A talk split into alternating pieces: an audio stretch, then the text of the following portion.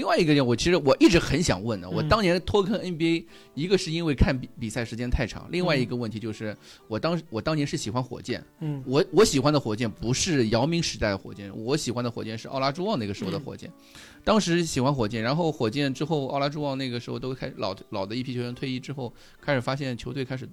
摆烂了。嗯哼，就知道球队在最后赛季尾声的时候，明明知道自己可能还有那么一丝丝的、呃、季后赛季后赛希望，嗯但是他就就可能踢了打了两场比赛就开始放弃了，嗯放弃之后就全整个球队就让人提不起看球的欲望了。嗯因为他的表现明显就是在放水，这跟嗯我的那种体育文化理念是完全不一样了。就嗯我的，我认为体育精神就是，就像我们之前说奥林匹克那样，更快、更高、更强。嗯对吧？但是但我当年看 NBA 就是因为觉得，哎，球队老是在摆烂，尤其在赛季后半段，花式摆烂，就为了 当年我也不是很懂，因为我那个时候小学生、初中生、嗯也不懂。后来我知道，哦，原来他们摆烂的原因是为了追逐这个叫什么选秀权，高位的选秀权，高位的选秀权，嗯对吧？嗯那么。老金，你现在在看这个 N F L 也好，或者是 M L B 也好，嗯，他们有没有这种摆烂的这种情况呢？嗯，你要说没有，那肯定是不客观的，有肯定是有，但是我、嗯。我想说的是，可能就没有像 NBA 这么的会赤裸裸的去去做这样的事情。嗯。这个我觉得主要是篮球运动比较特殊，因为篮球跟棒球、橄榄球、足球相比，它赛场上只有五个人，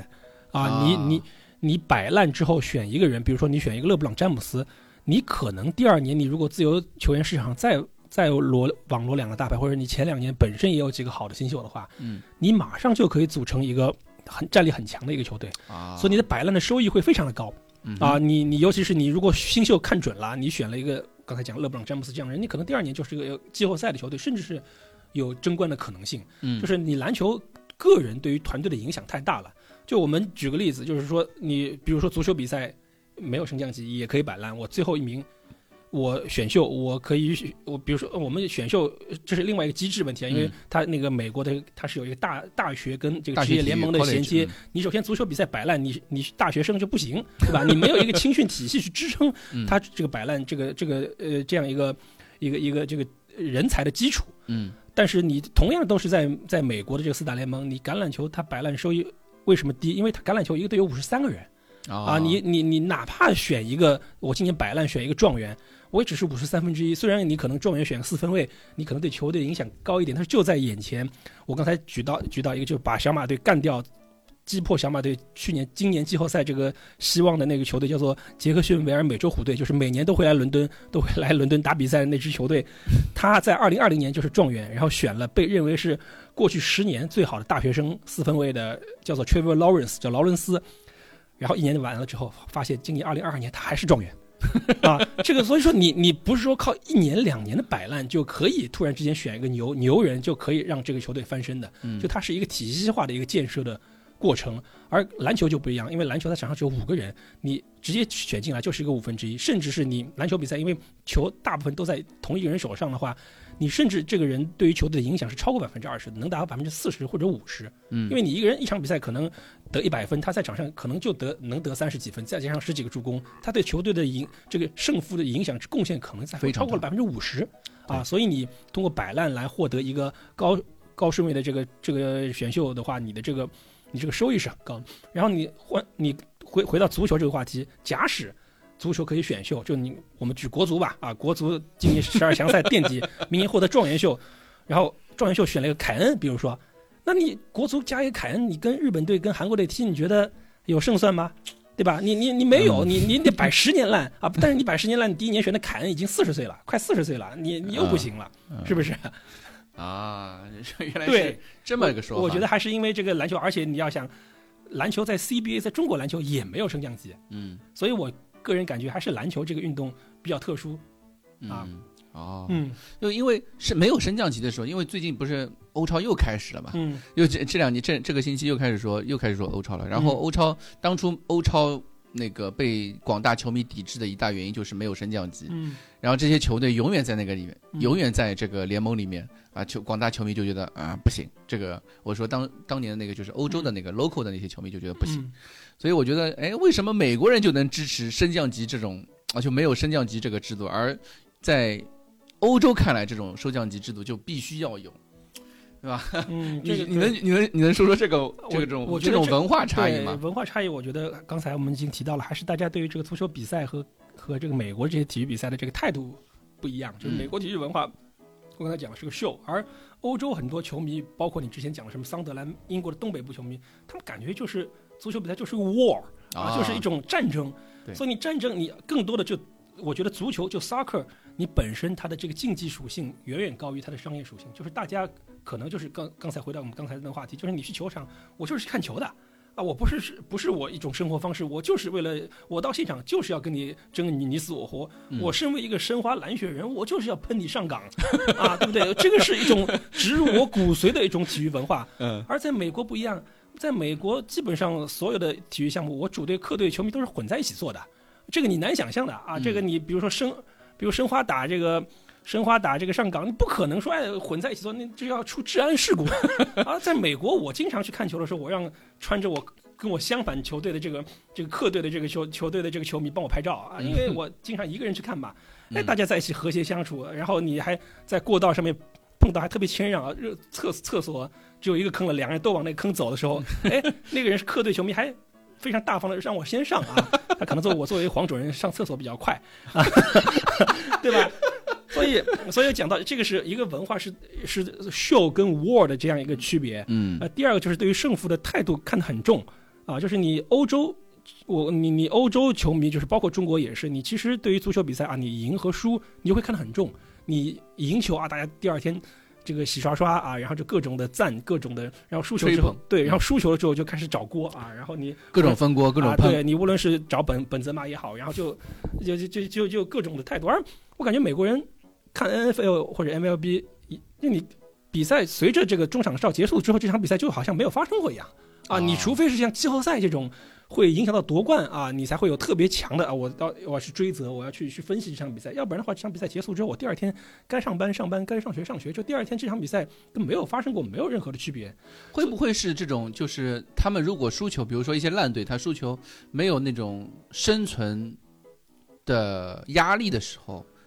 他们就。也没有存在不存在对输赢那么在意的这种想法。哦，那那倒也不是，因为美国人刚才跟你讲了，就是美国人虽然是个秀，但是秀是需要演员去支撑的啊。而演员他的这个份工作是很重要的啊啊！你如果打的不好，就是你打的好，烂队的好球员打的好，是可以去好的球队拿大合同的啊，而不是说说是这个这一点，当然足球也一样存在。但是你这个饭碗，就你足球，比如说我在英超踢的不行，我可以去差一点的联赛，嗯，我可以去中超。我可以去别的日本啊，去美国都可以，因为足球它毕竟是全球化的一个运动，它足球球员相对而言它饭碗比较好找哦。而橄榄球，我我基本上我除了美国之外就没有什么国家是有职业化的这个东西。对我如果不好好打，我如果摆烂，我如果在球场内我就混混，我就是失业啊。你可能就只能去开卡车，可能去当保安。是这种体育文化的差异，带的给他们这种球员也有一种知道危机感，危机感。就你很这种危机感是这种这样带来的。对，所以这个就是也一部分可以回应你刚才讲的这个问，这个这个这个话题，就是为什么虽然没有升降级，但是球队还球员还是很努力。就是哪怕是我们会发现，这个橄榄球有些球队他主力轮轮休了，因为最后一场比赛可能已经稳进季后赛或者是稳出局了，他轮休。你会发现那些替补啊，那些不知名的临时签下的那些人打得比主力还卖力，就是人家是在为饭碗而拼啊啊！所以呃，你说文化差异上来讲的话，其实就是跟我们刚才上一个话题就就你对于胜负的态度是完全不一样的。就是球迷可能他是对于比赛更多的是一种秀的感观感，但不影响到在球场上的那些运动员他们对胜负欲的那种。还是比较比较强烈的，对你，你可能就丢了饭碗了。你没没别的地方，你哪怕像 NBA 一样，你你 NBA 你打的不行，你还可以去欧洲去 CBA 来打。但是橄榄球没有第二个市场，嗯，你在美国找不到工作，你就只能去做保安 啊。对对，然后呃，这一点这是一点。第二点就是只能说是除了秀之外，这是美式体育它的价值观的输入、价值观的输出是无孔不入的。刚才怎么说？我们讲这个欧洲的足球也好，中国的足球，你去球场就是看一场比赛。而在美国的话，他比赛日对球队的这个球队的这个在比赛日啊，他对于军人，对于当地的社区的一些工作人员，对于球队一些民宿，对于女性，对于一些残障人士的关关怀的活动就会很多。哎，女性顿号残障人士，女性 对女性对不包括残障人士，女性顿号残障人士对对，包括他们这些就是他每每年。呃，之前美国都会有一个呃主题月，就是在这一个月，所有的球队都会穿戴粉色的手套、粉色的鞋、穿粉色的鞋子，嗯就是对于 breast cancer 啊，对于乳腺癌的这个专题的月啊啊，然后呃就会在每年的十月份还有一个老兵节，就是 veteran 呃 month，就是这个时候大家手套、毛巾。呃，袜子、鞋子都会穿迷彩色的，嗯啊，这个都是一些价值观的输出。这个在英超其实也，我觉得也蛮多的。就比如说，每年英超到了十一月份、十月、十一月的时候，是那个他们球队要配那个配那个叫什么？那个罂粟花，对，叫罂粟花那个东西，对，就来纪念一战一战老兵嘛。然后也有一些，比如说呃，俱乐部一些，比如说。呃，民宿啊、趣事啊，赛前会一些默哀仪式啊，或者是配黑色袖章啊，对这些其实也蛮多的。呃，刚刚你说的那个就是乳腺乳腺癌那个、嗯那个东西，嗯，那个活动，其实英超也有。我觉得好像现在欧美对于体育文化的这种比赛，他们开始越来越多的利用这种这种运动来宣扬他们的价值观。对，啊，就比如说最近最近比较火的，就这周末比较火的一件事情，嗯就是那个英超对于乌克兰的支持。嗯啊，我对于乌克兰支持，然后嗯导致了。嗯，我们中中国球迷没有英超比赛看了，嗯 对吧？就、嗯其实我我以前我们开以前我们经常说的一个观点就是体育和政治是没有关系的，嗯或者说跟呃什么艺术跟政治是没有关系。但是嗯现在好像在欧美西方，他们开始越来越多的利用去体用这个媒体，利用好体育这个媒介，因为体育是可能是全世界的。嗯那欧美可能更多的希望他们那种就利用这个体育这个媒介来宣扬他们的价值观。嗯或者也有点像说，就是他们就是可能跟俱乐部和社区的一种联动吧，因为社区需要，或者说他们当地的文化需要这种这种传输，让这个体育俱乐部跟能够让他们感觉，哎、我们是场内场外是一体的。建立跟球迷的 connection，对，这种啊是蛮多的，因为我记得我们就抛开这次不说，我记得英超俱乐部几乎每周或者每个月都有那种，比如说到社区文化的一些活动，嗯包括去学校啊，包括去医院啊，嗯，甚至圣诞节的时候，我们之前也看那个纪录片也知道，嗯就会有一些送礼物啊、送食物啊，去医院送给小朋友，送礼物啊孤儿院对吧？对，去孤儿院送礼嗯物啊，这种活动都蛮多的。其实嗯这种这种体育在欧美、在西方给人带来的那种感受，就是他们是和 local 和那种 community，就是跟社区是紧密联系在一起的。嗯，这跟我们这边好像就跟跟在中国是完全不一样的。嗯然后就在中国，我就觉得，哎，申花是申花，嗯，就我们就是我们，对就没有这种这个台海关系就是台海关系，申花就是申花，对吧？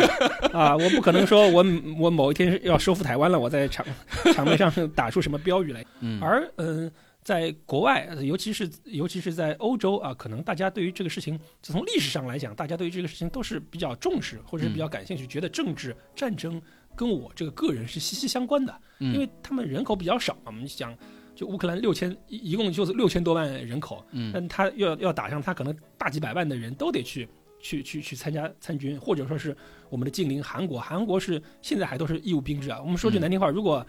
韩国要打仗的话，可能孙兴民也要被征召回去、去打仗，对对吧？对，所以这个是跟国家的这个政治体制和和政治基础不一样。我觉得相关的。第二个，我觉得还是跟这些国家在世界世界这个经济政治上的地位比较相关。就是比如说，你刚才讲到的是，你跟社区对对于这次乌克兰这个俄罗斯的这个战争，对于英国有时包括欧洲周末的联赛影响比较大。但是我因为现在 N F L 是没有赛季啊，我嗯最近 L B 现在劳斯也没没没也没也没那个谈好，所以嗯我看了一下，嗯、冰球和和篮球好像也嗯没有对于这个战争有很多的表态。嗯啊，因为美国人觉得，第一个，他们觉得自己是世界老大，打仗怎么样也打不到美国的本土来，啊，都是我们美国去制裁，我们美国是世，界美国既是正义啊，这个可能嗯是当地的这个美国的宣扬的价值观，嗯这个肯定是不对的啊。嗯我们首先表表明，我只是客观的描述了这样一个事实，不是说不代表我个人支持这种观点。第二个，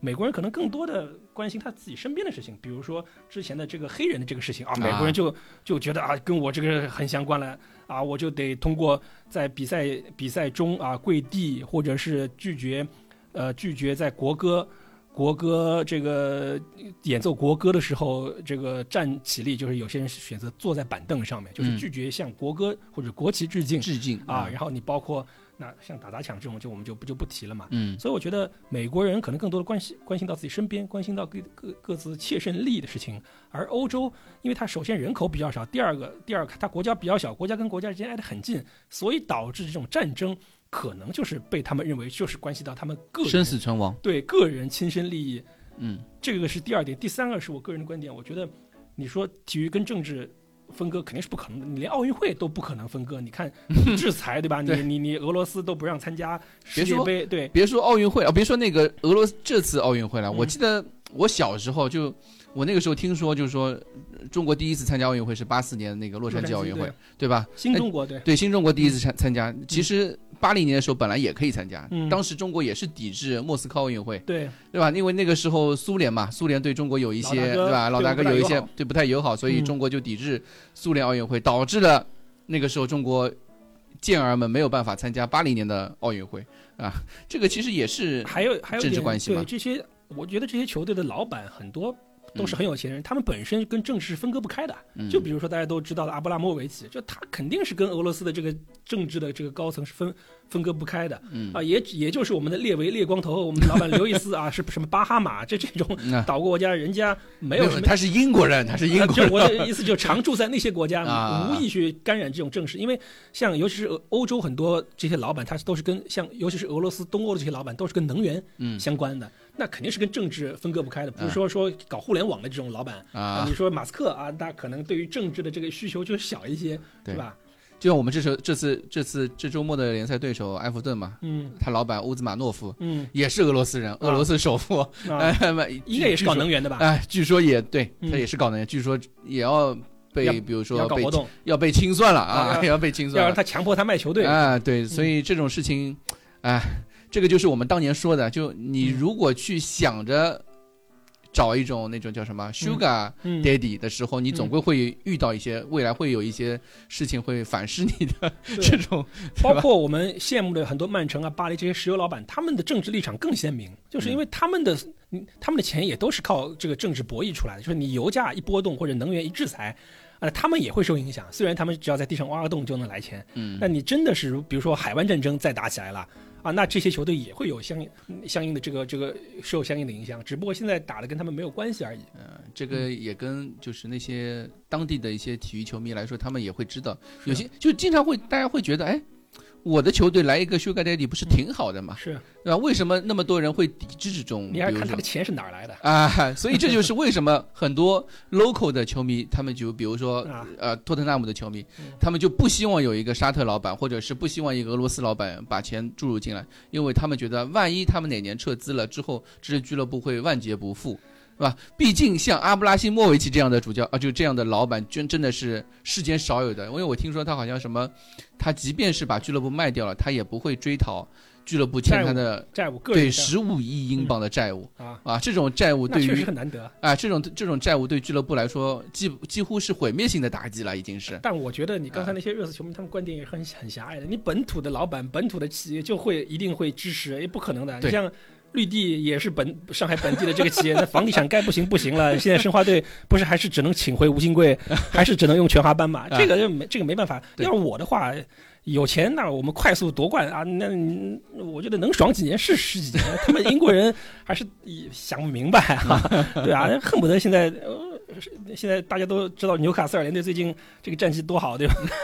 是不是？这个马上你要夏天再买几个人，可能就威胁到热刺队的这个地位了。嗯啊，哎你。聊聊那个老金来聊聊国内的体育文化，因为老金也是就是看中超也蛮多了嘛，是的，对吧？我我记得你是死忠的。不太好说，你到底是属于哪哪个中超球队？啊，是这样的，其实因为我是浙江人嘛，我当然我的之前的这个主队肯定是浙江绿城，但是我零九年的时候，因为浙江绿城队的主教练是吴金贵嘛，刚才提到的人，然后吴金贵做了一些事情，包括绿城宋伟平那个时候的对球队的管理模式我不太赞同，再加上降级，所以我在绿城队降级之后。我就一直是支持北京国安队，包括我也买了两年北京国安队的季票。虽然我人并不在北京，反正我就是支持绿色的球队啊。对，然后然后前年开始这个绿城呃不是那个绿城卖给浙江能源之后，呃这两年浙能还是做了些事情，包括浙江队也重新重新回到了呃中超。所以你说国内的比赛呢，之前看的很多的肯定还是看。就国安和绿城两支球队，无论是主场、客场，自己做学生的时候都看过很多次。那你感觉跟国外的一些现场比赛观赛气氛怎么样呢？差距呢？有差距吗？差距就是我觉得球迷文化首先都是学习或者抄袭了。日本和欧洲，嗯啊的球迷的助威歌曲，把它改改编成了呃国内的这个这个这个填上了中文的歌词啊，这个也无可厚非，因为唱歌总归是是会有嗯更多的这个这个能更能带动现场的这个气氛，这个是一个。但是第二个就是不好的点，就是我刚才提到北京国安也好，呃杭州也好，呃上海包括上海也好，就大家在大家把足球比赛这个 war 的这个点啊。点的太太着，我到现场我不骂几句客队，不骂几句裁判，我感觉我这次观赛的体验就不大完整。这个就是我比我当然我自己年纪轻的时候也很喜欢骂客队啊。我记得当时王大雷还在申花的时候，我们经常说的一句话就是“大雷啊大雷，漏勺啊漏勺”。但是我我很少问候他们的家人，啊，只是一边这种这种话来说他们。嗯，我觉得赛场内确实确实糟粕也不少。嗯嗯，所以你说。呃，一九年的时候，我因为我去虹口，从来都是做客队看台，偶尔做那么一两次，一两次那个就是中立看台，就是中间的那个散客看台，大部分都是做客队看台。然后比赛结束之后，绕着这个球队的这个绕着主队球迷的围攻，这这个这个走的。嗯啊，你一九年的时候，热刺队在虹口，我第一次做到了这个。这个北看台，虹口的北看台就是传统的对传统的申花死忠的这个看台，嗯，所体验就特别的不一样。然后怎么说？第一次让我感觉到啊，我是坐在一个欧洲的球场上，就是大家只是唱歌，嗯，啊，没有说是说曼联哔哔啊，这个马夏尔哔哔，呃，德赫亚哔哔啊，这个这样的这样的话题，然后。无论是我们领先还是落后，就只我们只专注做一件事情。我们没有领先过，那场比赛没有领先过。对，无论是无论是什么什么情况下，我们都为嗯自己所支持的这个球队去去助威。啊，我觉得这个这个这个体验就是特别好。嗯，还有一点就是我刚才讲的，就是美在美国看球的时候啊，就如果一旦球队自己的球队大比分领先或者大比分落后，嗯，或者赛后我可能就。很很很，就球迷就很早的走了哦。为什么呢？因为你去美国看球，大家基本上百分之九十的或者八十的球迷都是开车去的。你早点走，早点防堵车啊。这个这个是很有意思的一个事情。但是我那天看了热刺队客场四比零赢利兹联队那场比赛，我突然之间发现，利兹联队的球迷零比四落后了，也基本上是做到了最后一分钟，还在那里加油助威啊。我觉得这一点是。嗯，是让我比较感感感慨的一点。虽然我看了足球这么多年，我也知道他们不会走。包括之前，呃，申花球迷也好，别的中超球队球迷，主队大比分领先最死忠那帮人也不会走。嗯啊，但是我觉得这个就是足球比赛的一个一个基因吧。啊，然后那我觉得我很少，还有一点就是你说跟橄榄球对比的话，我很少听说说在美国啊两个。球球迷协会或者是球迷组织打架啊，但这个无论是在中超还是在欧洲，呃呃，哪怕是国家队的比赛，大家看到这个可能也就会觉得习以为常，而不是说说是是是是是一个很很很很新的新闻去看待。包括嗯，包括包括看台上的很多组织啊，就是有 Tifo 啊，你刚才讲到有有有有这种这种文化，这种标语文化啊，我觉得在国内这个这个跟美国还还是。不大一样，就是足球还是跟足球，对吧？就是啊，对，跟美国的那种呃体育文化还是有这方面的差距。就是对秀的秀有秀的好处，那我也有我的好处。对于比赛的精神，就是对于比赛的支持啊，对于比赛气氛的把握，或者说对于球迷和球看台的那种联动性，可能沃的有的有的时候也是有有我的一些优点的嘛。对，就是我这个，我觉得当然也跟每个人的这个个人的这个价值观。相关啊，就是我其实不大赞同你在至少在球场内你去骂自己主队的球员，我觉得是非常不应该的。嗯，你你偶尔你去调侃客队的球员，我觉得可是是可以，但是你你去倒戈，你在球场内就倒戈，这一点我是不能接受的。呃，或者说是你一落后你就在开始你就是开始倒戈，我觉得更不能。更不能接受，因为你在球场内落后的情况情况下，你才是需要更多的支持，就是你更需要助威的时候。而这一点，美国就不一样。美国球队主场主队落后三个达阵啊，主主队球迷做鸟手鸟兽散了 啊，对，就看台上出现了大面积的这个空的这个座座位了啊，这一点我觉得，呃，我虽然是这个喜欢看橄榄球，但是我觉得这一点还是足球球迷做的更好啊，就更忠诚一些，对吧？对你无论是觉得我要我要指挥这个票价还是怎么样，我得多坐一会儿在这个球队球场里面，是吧？对对，哎。最后，最后再问两个问题，老金，你你在国内，你现在就是业余生活里面会打橄榄球吗？我现在不打了，现在主要是打没有对抗的腰旗橄榄球。腰旗对吧？对，就是你你也也之前邀请你去去体验过。嗯，对。我在一五年一七到一七年的时候，我是去打装备橄榄球的。然后，当然，第一个我自己身体在那个时候我也也达没有达到那个那个条件去打全装备的，所以在一七年十二月份在客场打比赛的时候。我的这个肩袖韧带撕裂，然后后面就开始开始，你一年多你整个肩膀都不能做剧烈的这个承重之后，嗯，我想了一下，还是不要打了，因为呃，对于这个该退役了啊，对，对于这个工作和生活的影响确实比较大，毕竟不是小年轻了，嗯，而现在可能橄榄球，呃，腰旗橄榄球它。偏社交属性嘛，就是你去玩过也知道，就是越来越多。现在大城，尤其大城市，要去橄榄球它有橄榄球的乐趣在里面。另外，它有一个社交属性，就是我们打橄榄球都是年轻人，都是然后中间也会穿插这些啊小姑娘啊，就不光是一群男大老爷们在一起聊，然后社交属性还还挺强的。然后女生多，说白了就是女孩子多嘛。啊，但女孩子多有女孩子多的不好，就是我我去打打了几次，我感觉到最后连出汗都出不了 啊。对，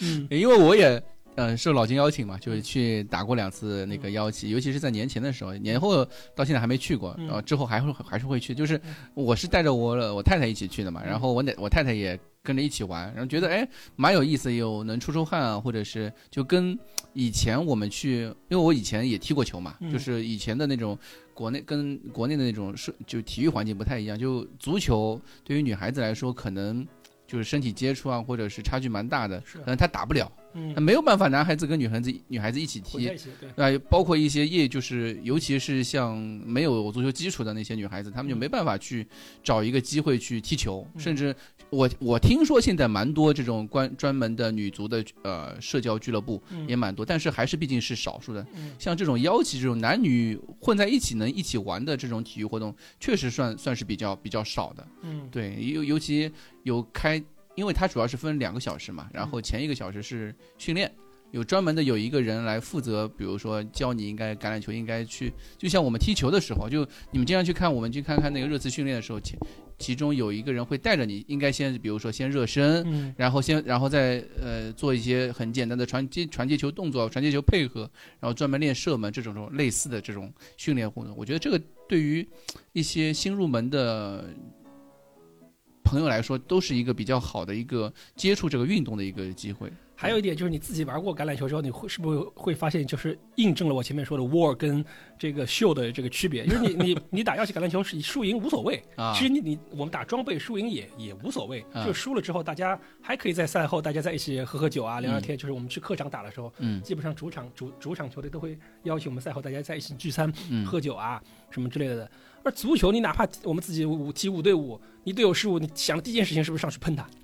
是不是？就比如说，如果我们跟崔笑，我们跟潇潇一起踢球的话，你万一他的失误导致断球，虽然我们这个比赛也没有奖金，没有没有没有这个什么。没有什么利益的这个关系，但是如果他在前面散步，导致被对手这个进了一个球，你想到第一件事是是喷他，对吧？我们打橄榄球，有个女生她接不住球啊，我们说没关系，我们啊你你没关系，这个球下次可以，我是我的原因，我没有给你传的更更到位，没有喂的为了你更舒服的位置接球，嗯，是不是也会有这样的感觉？嗯，这个可能有可能是就是群众基础的有有有，毕竟还是有差距的，就是打橄榄球人少，就所以这个环境里面的人可能更会更珍惜之间的友友情嘛。对，还足球可能对，就外面随便招一个人都会踢球，有可能有这个关系。是的，就是我刚才讲到，我们去客场踢球，我们上次我之前代表复旦的橄榄球队去青岛打客场，我们当时是赢了他们六十八比六啊，就是其实把他们赢了很多。嗯。但是赛后他们还是请我们喝啤酒啊，吃海鲜，嗯，大家还是其乐融融，就是你讲的小众比较团结，嗯。然后前一段时间我跟我们节目的另一个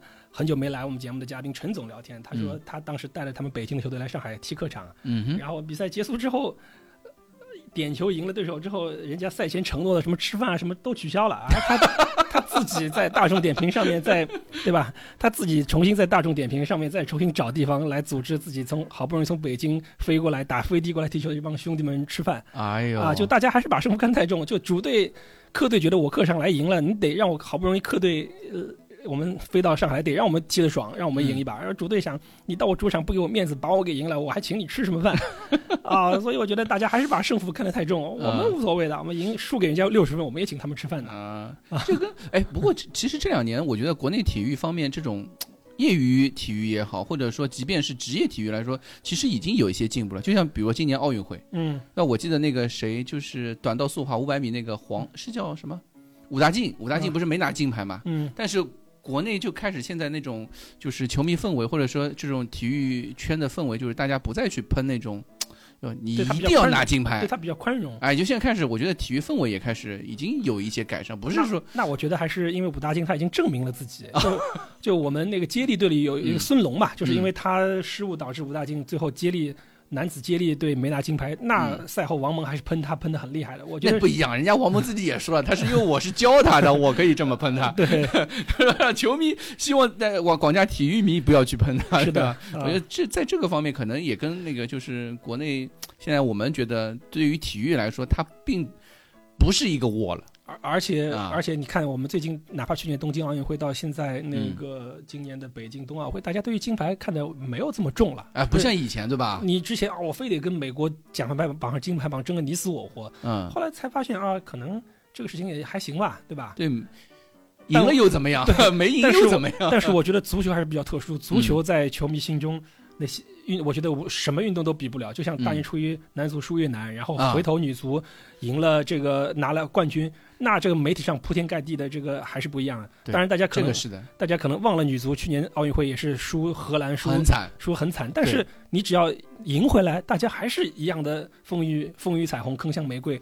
啊，都都都会这样的。所以可见足球在于国民心中的地位，可能包括对于这个胜负的这个容忍度，还是不会像其他。体育项目这么的宽容的，我觉得足球有它的特殊性，有它的魅力。世界第一运动，我觉得可能在我们有生之年，可能是别的运动是都没有办法替代的，对吧？对，最后一个问题了，嗯，问问你现在有没有，比如说把在身边的一些好朋友啊，把他们原来一起看热刺的这些，或者说自己的足球队的一些好朋友们，发展成橄榄球球友的一种想法呢？那我前面讲到了我。到早年曾自费推广过这个 fantasy，包括推广过橄榄球这项运动。嗯，我们热刺节操像早期的我们一位成员就是小胡，我不知道你们叫他什么啊？有叫他鸡鸡，就是鸡鸡腹鸡鸡那个鸡鸡，不是动物的那个，就小胡同学。嗯，当时他还是复旦的一个学生啊，然后可能也是因为受到我奖品的诱惑，只要参加就可以拿奖啊，这个 可能就比较好收买，然后就把他拉进来，然后后面，呃，他。也变成了一个真正的橄榄球球迷，尤其是他后面去美国留学，啊，去了卡内基梅隆大学，就所在地是匹兹堡，啊，他去了美国之位之后，就变成了一个死忠的匹兹堡钢人队球迷。就是匹兹堡匹兹堡钢人这个球队比较特殊，就所有的主场球迷在比赛日都会带一块黄毛巾啊，然后叫做 Terrible Tower，就是恐怖黄毛巾，啊，比赛赛前赛后赛中都会把黄毛巾举过头顶，在手头顶这个。这个呃挥舞啊，这个可以说是钢人球迷的社交符号啊。这个小胡他后来从这个匹兹堡搬家搬到北卡州，搬到南部去工作。但是我那天就问他，我说你黄毛巾还带吗？他他说当然带着，我是钢人球迷。包括 包括他去年在我那个 fantasy 他拿了第一名嘛，拿了冠军嘛。然后我奖励他的奖品，呃，就是刚才讲的是一件一百二十美金的球衣。然后问他。你要谁的？他就点名了钢人队的一个球球员，叫做基杰瓦特啊。那我说你不现在不是在北卡吗？你应该支持卡罗莱纳黑豹啊。他不是，我绝对是个钢人的死忠啊。我觉得这个是我目前为止培养的一个，嗯，呃，可以说是比较有代表性的一个热刺的球迷。当然，他现在热刺队也看，肯定是看的比我多啊，因为他他应该还是在在全力的看，嗯，呃，两个应该是并行的在看。但是我觉得看橄榄球。倒是一方面，第二方面就是你随着看橄榄球，你会衍生出很多额外的收获。比如说，因为我看 N F L 的这个比赛，我会去研究那些球员的大学的比赛啊。然后，久而久之，因为我刚才讲了，我去美国看球的时候，我会在白天去在当地游览啊，游览结束之后晚上看比赛。那我白是白天，我有的时候也会去看大学的比赛，然后我就去参观这些大学的校园。久而久之，我现在也变成了一个美国 NCAA 的这个球迷，也以及以此衍生出来，我对美国这个大学。也都很了解，就包括小胡他去美国留学的时候，他当时也拿到了几个不同的学校的 offer。当然，我当时是非常不推荐他去卡内基梅隆，我当时是推荐他去华盛顿大学去华大，去在西雅图的华大，因为华大的橄榄球水平比较高，而卡内基梅隆大学它作为一个偏计算机、偏工科比较小的学校，可能就是橄榄球没有这么的有名嘛，嗯，对吧？呃，然后现在，因为尤其是像你这样已经小孩渐渐开始长大，很多小，包括我身边有很多朋友，他们小孩慢慢的要开始面临着，比如说我上了中学，我要面临着到时候去美国去去去去发展，或者是去读大学也好，怎么样？哎，我现在因为我看这些比赛，我衍生出来对这些学校的了解，我开始可以给他们提些建议啊，比如说你我朋友小孩他就喜欢这个喜欢搞艺术啊，那我觉得除了东部那些音乐的之外，你去。啊，USC 啊，你就那他们这些 drama 就这个学校的专业 drama 就非常好。你要学计算机啊，刚才讲了卡梅基梅卡内基梅隆也很好。你要 对吧？你要去 USC 的计算机。老金已经成为一个美国大学通了啊！对我有在，我有在微软工作的，他就是 USC 这个毕业的，在微软工作的高级工程师，我可以让他给你写 USC 的推荐信。嗯啊，所以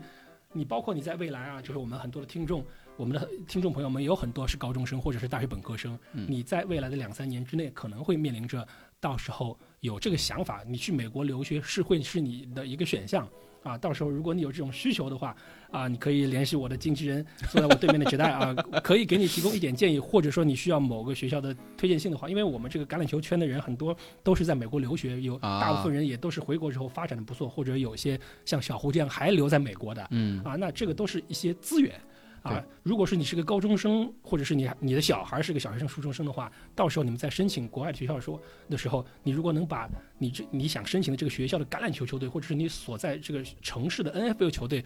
的了解程度，或者是你自己本身就会玩这些事。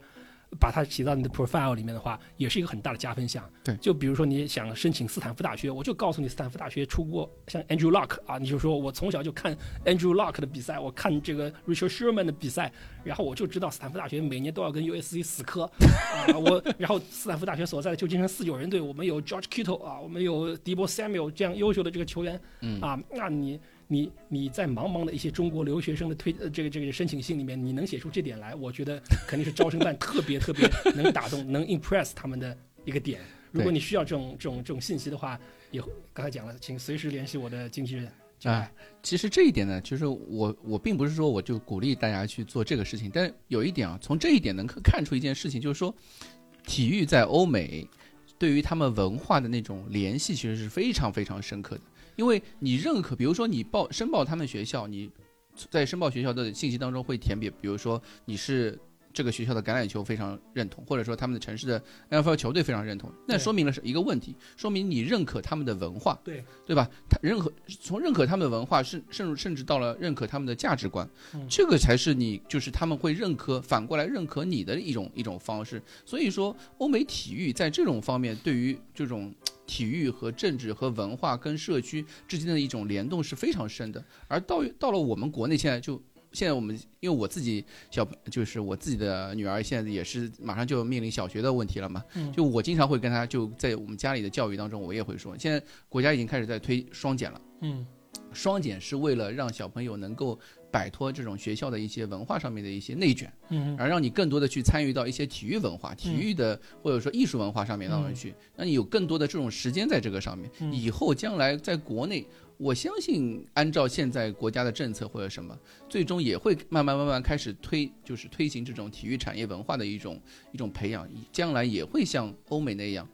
国在在每每个城市里面，体育产业学校的体育产业。这种的联动会非常深刻的。到时候，当你就就像我女儿现在在学花滑嘛，现在花滑很流行，大家都知道啊。学花滑的时候，她花滑教练经常跟她说的：“你以后学花滑，你不是为了去争夺奥运金牌的，那个你不要把这个作为你入这个体育行业的一个目标。你你至少学花滑，除了强身健体之外，更多的为更切实际的一种目标是，比如说你未未来在申申请学校的时候，你你可以说。”我自己画画非常好。所以现在很多家长体育方面非常好很多家长如果你要去英国的学校，升英国学校的，就会带小孩去骑马 啊，对吧？对 对，嗯这个就跟就跟老金刚刚说，去美国学校你要去申报，当对当时在申报信息里面填他们的那个体育英国是一样的。较 noble 嘛，你得去学击剑、学骑马啊。你学去美国，你只要学棒球、橄榄球和冰球就可以了。但我觉得这种这种其实对于小朋友的那种培养啊，对于这种文化的这种就是熏陶也是蛮熏陶重要的，也蛮重要的。尤其是对橄榄球、棒球。呃，橄榄球和这个这些足球，它对于团队的要求会很高对啊，对小朋友的性格发育是非常是的，非常好的。大家不要觉得体育是一个就是纯强身健体。哎，所以你你又回到这个话题，为什么中国足球搞不好？你想，我们小的时候踢球，嗯，这个是跟打游戏机是同罪啊！就是我上中学、上小学的时候，你对你你说你这个晚上这个没有放学之后没有直接回家，你是去踢球了，你是跟放学去游戏机房打游戏机、去网吧打游戏是同罪，对，是是的，重罪，是是是重一点是可以开除的这个。这这这这个这个这个罪啊，对所以你说我们现在要在我们文化这个体育文化这个观念上要扭转过来，我觉得还需要时间，也是需要像我们几代这样比较开明的家长 来影响，对吧？影响越来越多的去影响自己的下一代，我觉得这是个过程。等你等等你的女儿这个同龄的这个小孩培养出来，我觉得那个时候中国足球离走出亚洲可能也就不远了。你是说女足吗？女足现在就走出亚洲，我说的是男足。啊，好的呀，好的呀。啊我觉得我们今天这一期节目也聊了很多，我看了看，好像有一个半小时，我到时候可能分成上下集来放出来给大家听嘛。嗯那我其实我们就是这一期节目呢，就一个是跟原来我自己一个想法，一个是跟老金单独单对单的一次聊天，一个讲讲他的一些 NFL 的一些东西嘛，包括一些体育文化上面的一些东西。那我们也希望这次聊点啥，以后将来也会有更多的像这种类似的，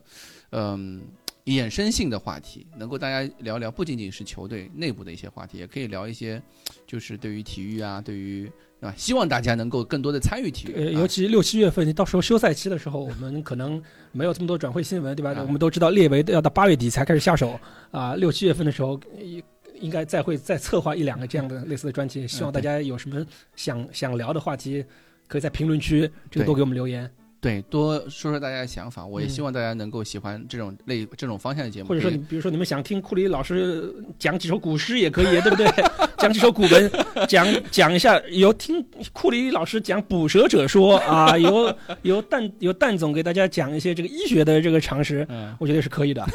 啊。不，我们还是回说回，就是我们这个节目的目目标。我记、嗯我记得我之前跟老金说的，我开场第一个就写的就是那个我们做这期节目的一个利益啊，就是利益就是什么？就是体育运动呢，不仅仅是一个坐在沙发前看的一个电视足球不是打打杀杀，啊，嗯，它不是一个看电视的一个节目，而更多的是一种气氛，它重重要的是一种气氛，体验。一种体验，一种嗯参与，对吧？嗯。希望大家能够就是在个人生活当中对。多去现场去观看比赛，比赛需要球迷。对吧？因为我记记得现在中超现在就主客场也马上要恢复了，新赛是的季马上要恢复了。嗯。希望大家如果支持体育、支向足、支持足球这项运动的时候，其实也不是不一定要中超，就是如果你是个学生，你自己学校的比赛你都可以去看。我刚才开车路过复旦的时候，我就在想，如果我们的这国内的大学的橄榄球也有像美国这样的文化的话，嗯，那我虽然毕业了，但是如果我们打交大、打同济，我绝对回到学校里面去看的。对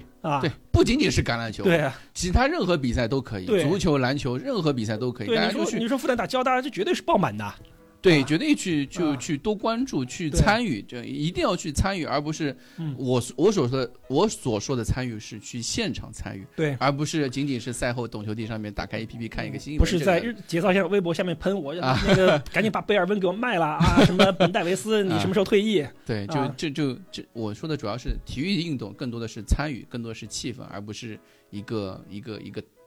就是一个节目或者说一个 topic 让你去聊，对吧？这个这个对就是希望你在足球运动上面，你在热刺队身上花的每一分时间、每一分钟时间，都对你的生活能带来积极的影响。嗯，就我老实说，开心是一天，不开心是也是一天。你为什么不让自己每一天都开心呢？啊，是吧？对好，那我们这期节目就差不多了。好，好谢谢老金啊，也谢谢大家好，这一百期以来的陪伴，我们要么赛后今天这期节目之后评论抽个奖，抽好吧？啊我找个东西给大家抽个奖，然后大家在这期节目评论里面既然多多发言。对，既然抽奖的话，就你你可以出一个奖，我要不再出一个跟橄榄球相关的奖吧？啊，也可以，对吧？对，也可以。就就那个我奖励一件，就到时候你指定一个球队，或者你你你如果不喜欢橄榄球，我帮你选一件，嗯，目前比较好的超级碗冠军 M